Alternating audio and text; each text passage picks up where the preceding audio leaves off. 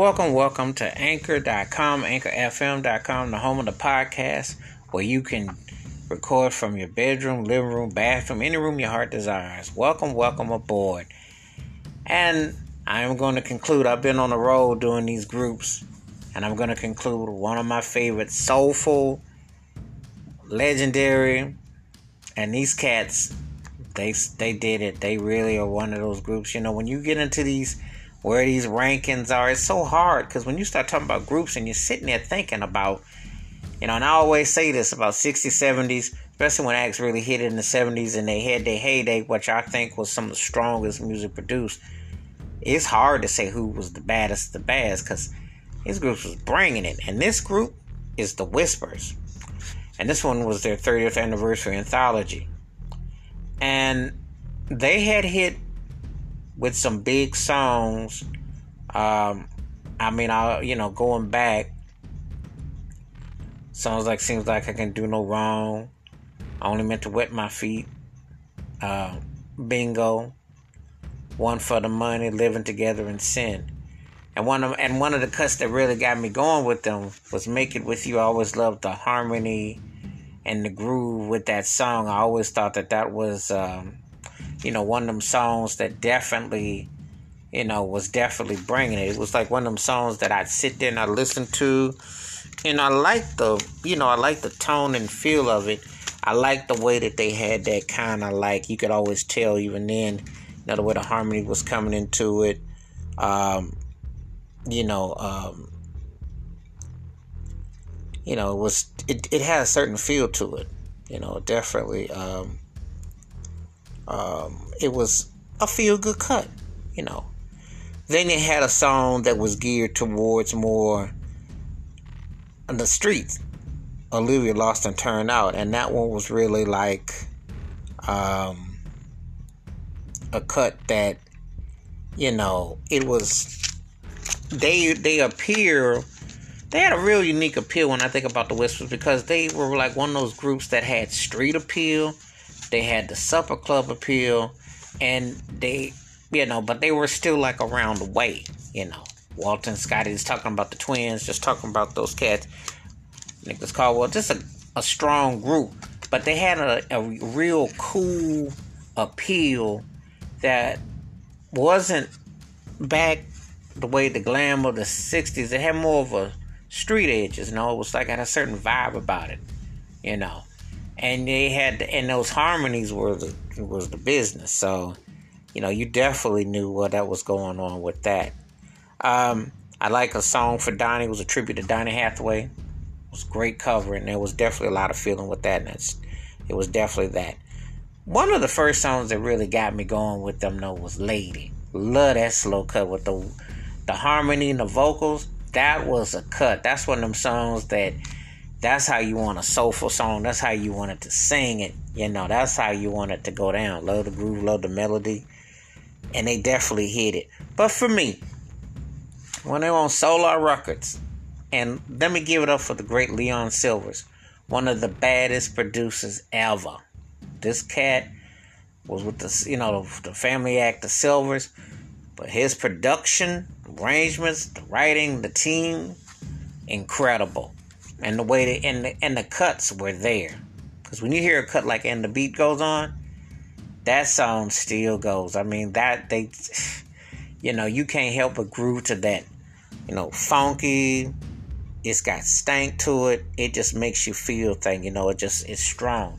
And then you got to cut like it's a love thing. It's got almost like a country twang to it. The way it chops up in the groove with the vocals, but it just it's just finger popping on point. You know, when those hits started rolling in, they just were like unstoppable. They were like gangbusters with it. I mean, the Whispers was definitely making hard noise, you know. And even though it crossed over and had some some pop love, it still was soulful, you know. They still hit you hard with that, you know. Um, you know, when you hear those, you hear it's a little thing like you just can't help but stop bopping to it. You know, just was bumping, was bumping. Then I like a, a cut like I'm the one for you. I love the harmony on that one. I love the, the arrangements. You can always tell a particular time period because when you hear a certain song, the cadence of it, the feel of it. You know, just it just you just couldn't resist it, you know. And that's like again, they definitely had a way of presentation with those arrangements. Just got better. Just was like one of them songs that just hit you. You know, just you felt what was going on with that, just the truth. Um this kind of loving, tight cut, love that jam, love the changes in that cut, love the way it was feeling. That was a groove. I can make it better. Love the whole long version, the arrangements, the build up. You want to hear some of the, the, that production arrangement? Like I said before, with, with, with Leon Sylvers at the, uh, behind the belt, behind the boards, and with the whispers, it was unstoppable.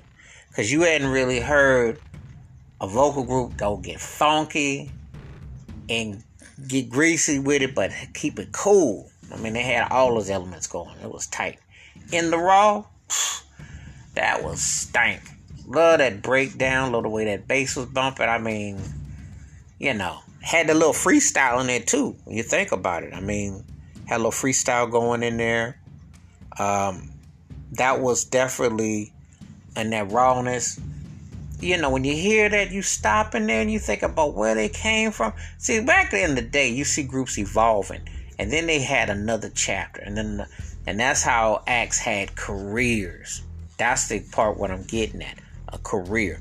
Not a few hit songs, not some streams and dreams. I'm talking about a real full fledged career where they enhanced their craft, had top of the line songwriting, production, arrangement, full instrumentation, and then you heard and you were like, man, that that that is the fire. One of my favorite songs, Keep On Loving Me the synth funk on here was was they step into electrified funk vibe. It complemented the whispers thing. Just one of them songs that you were just bopping to. The harmony was there, the groove was there.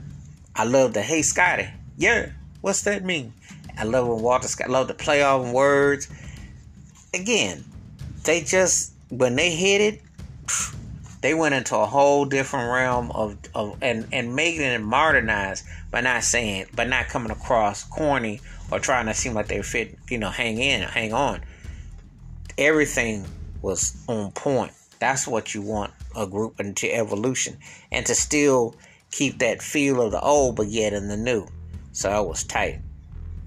I dug some kind of lover. That was a cool cut. That was definitely a cool cut. I definitely like that song. That was catchy and that was like one of them songs that you could definitely, um, you know, groove to. Had a nice melody, had a nice groove to it.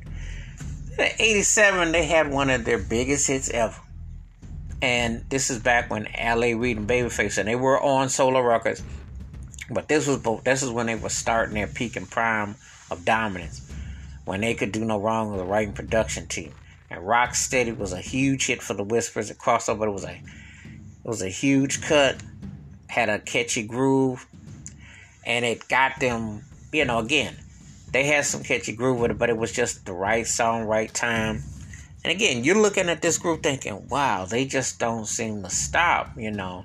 And they hit you with different styles and vibes and the changes that are going on, but yet they still very prominent, you know, very much a group that you, uh, you know, when you hear them, you're sitting there like, wow, that's that's what you that's what you really want to hear. You really like, wow, that that was a very turning point cut. And you know, in a time when you're hearing a song like that, you're like, wow, that they were able to, you know, keep it going, um, and just bring it. You know, it was just like one of them songs that they were able to bring. You know, they had, uh, you know, and also like in the mood, that was a nice slow cut. That babyface groove on there was definitely one of them songs that you could definitely um, you know you could definitely feel what was happening with that. Um, it was on point and it was definitely uh, you know tight cut. But the one cut that i really like was written by a songwriter named gary taylor just gets better with time i love the swing and the sway that song because it was a very modernized song but yet it complemented what the what the whispers were. They did get better with time. They just were able to keep it going, and they didn't slow down. The harmonies on that song was cool. I like the feeling of that song. And it was actually one of the best songs at that time that Babyface hadn't quite got his pen on because it sounded like eerily like a kind of track that he was producing right, but yet Gary Taylor wrote it, and it was a tight cut and it complemented their harmonies and their vocals. And when you talk about the whispers, you can go on. You see, that's one thing about these group segments that I've done. That talking about these groups, you're like in awe of how great they were, their impact, their depth, and just like I said, just something else. So anyway, that's my thoughts and takes about the Whispers. But what's your favorite songs by the Whispers, videos, uh, live performances, albums? Please do share and everything. Wash your hands, keep your mind clear, watch out for another. And um, as I always say, just because a song is old or album is old doesn't mean you can't find something new in there. The Whispers got a plenty to check out. Be safe out there, keep it funky, stay on the one. And until next time, be cool, peace, and the best. And we will wrap soon. All right, I'm out.